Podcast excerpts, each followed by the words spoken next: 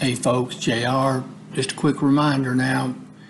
Any podcast you listen to on my channel, there is a corresponding YouTube video.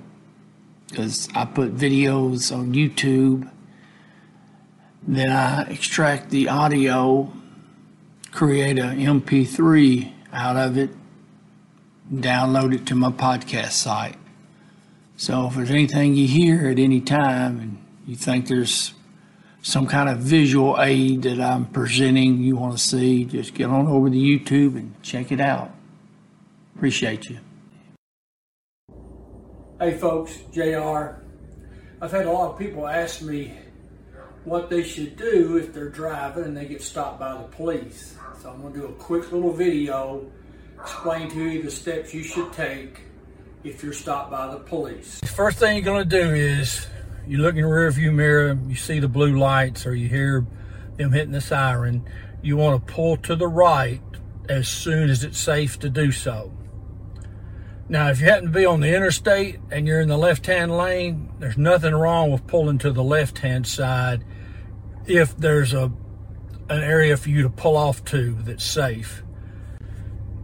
Now, if you get stopped and it's at night, you see we've got the interior lights on in the truck. I always turn on the interior lights. That way the officer can see into the vehicle because you want the officer to feel safe when he's approaching the car. And if you've got the interior of the vehicle well lit, that means he can see you and we won't have any misunderstanding.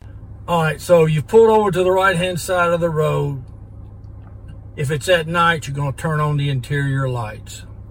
Next thing I do is I'm going to lower my window. After I've lowered the window, I'm going to take my hands and put them on the steering wheel. And when I do it, I do it just like this. So that way, when the officer comes up, he can see my where my hands are at because officers are trained that the hands is what will kill them. So I've got them up here. Officer comes up, he sees my hands. Interior lights are on. I've got the window down. That way we can converse. Now, one other thing if your car's got tinted windows, and our cars have tinted windows, now our, our tint is legal, uh, at least by the standards of Tennessee. Every state is different. But what I will do with the tinted windows, especially at night when it's harder for the officer to see, I will actually lower the window behind me. So that way, when the officer walks up, he can see into the vehicle. So, okay, so you've pulled over, windows down. If it's at night, you got the interior lights on, you've lowered the window, you got your hands on the steering wheel. You don't have to do them like I do and spread your fingers. You can just have them like this. Just have them up here where the officer can see them. And this part's really easy. The officer's going to walk up to you. Now, what the officer should do, or the way I was trained to do it, I always came up and I immediately told the person why I stopped them. Now, the officer may not. He may just immediately ask for your driver's license and registration. Wait for the officer to tell you what he wants you to do. You don't have to do anything else. Just do what he says. If he says, I need your driver's license and your registration, then I'm going to reach and back here and get my wallet. I'm going to lean over so he can he can see where my hand's going. I'm going to pull my wallet out. Then I'm to get that and we'll give it to him. Now, I always tell the police officers when I get stopped, I'm going into the glove box for the registration. And then I take my time. You don't have to go slow motion, but I do take my time and I always reach over so the officer can see me. And I'll I'll let the glove box down, and then I'll we've got ours on a little booklet, and I always get it and I bring it right over here and sit it in my lap so the officer can watch me pulling it out. Now, if you have a firearm in the vehicle, I'm talking about in the area of the vehicle where you're sitting, passenger seat, back seat, you should, when the officer comes up, and tells you whatever he needs your driver's license or registration or whatever you should with your hands still on the steering wheel you should say officer i have a weapon in the vehicle if it's on your person you should tell him officer I have a pistol on my right hip, or I have a pistol on my left hip. I have a pistol in the small of my back. I, I have my pistol in an ankle holster, left ankle, right ankle. But you should tell the officer that you have a firearm. Try. You really need to tell the officer that you have a weapon, especially if it's on your person. Anywhere else in the interior of the car, you need to let him know that because he may give you special instructions.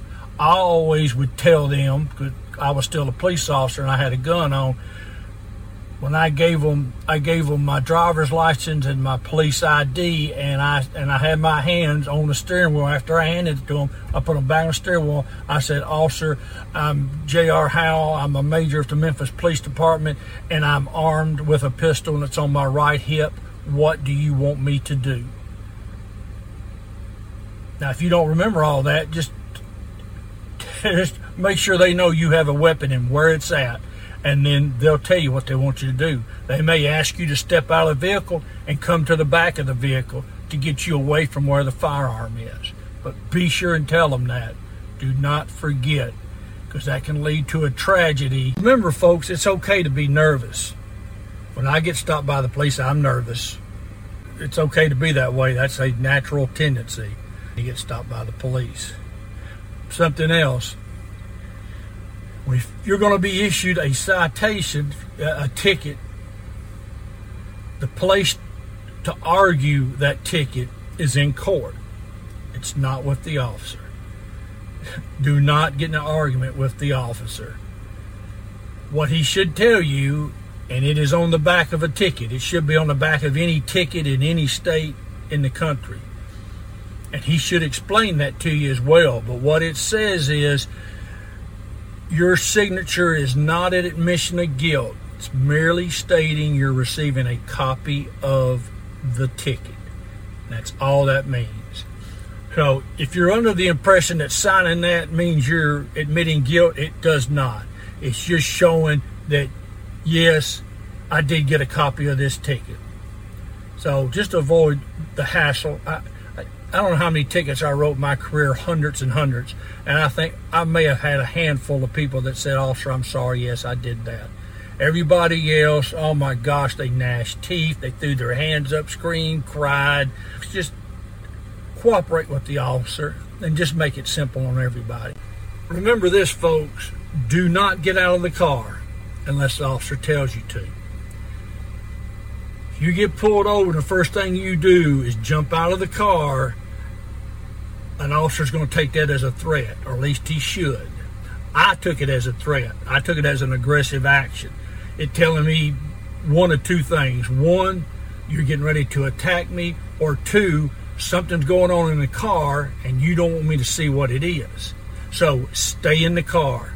If you hop out of your car, you're going to get run over, or you're going to cause the officer to be highly concerned. So if he pulls his gun on you because you hopped out of the car and tried to catch him before he could get out of the car, it's that's not the thing to do. Stay in the car, do what the officer tells you to do. Do not get out of the car unless he tells you to. Tell you a quick story. Partner and I, we were in a gang unit. We stopped a car, traffic stop, traffic violation, winter time we start getting out of the car and the guy in the car is by himself. He immediately gets out of the car and he starts coming back at us in a hurry. And he's got a long ankle length coat on. And he takes his right arm and he grabs the jacket and he flings it back out of the way, just like you see in a Western. Well, this is, I'm going to tell off on myself. This was in the early 90s. So he's got a brick cell phone some of you may not know what a brick cell phone is. Just pull it up on the internet or find somebody that's over 40 and they'll tell you what a brick telephone was. But he had a brick telephone on a holder on his belt. I was the passenger officer, so I would have been the cover officer. When he did that, him getting out of the car, I immediately take that as a threat. Then when he throws his coat back, that's telling me he's clearing his gun because he's going to use it on us. And my partner's out closer to him. And then I see on his hip what looks like a large caliber black pistol. And it, it, it's just by the grace of God we did we didn't shoot him out there in the street.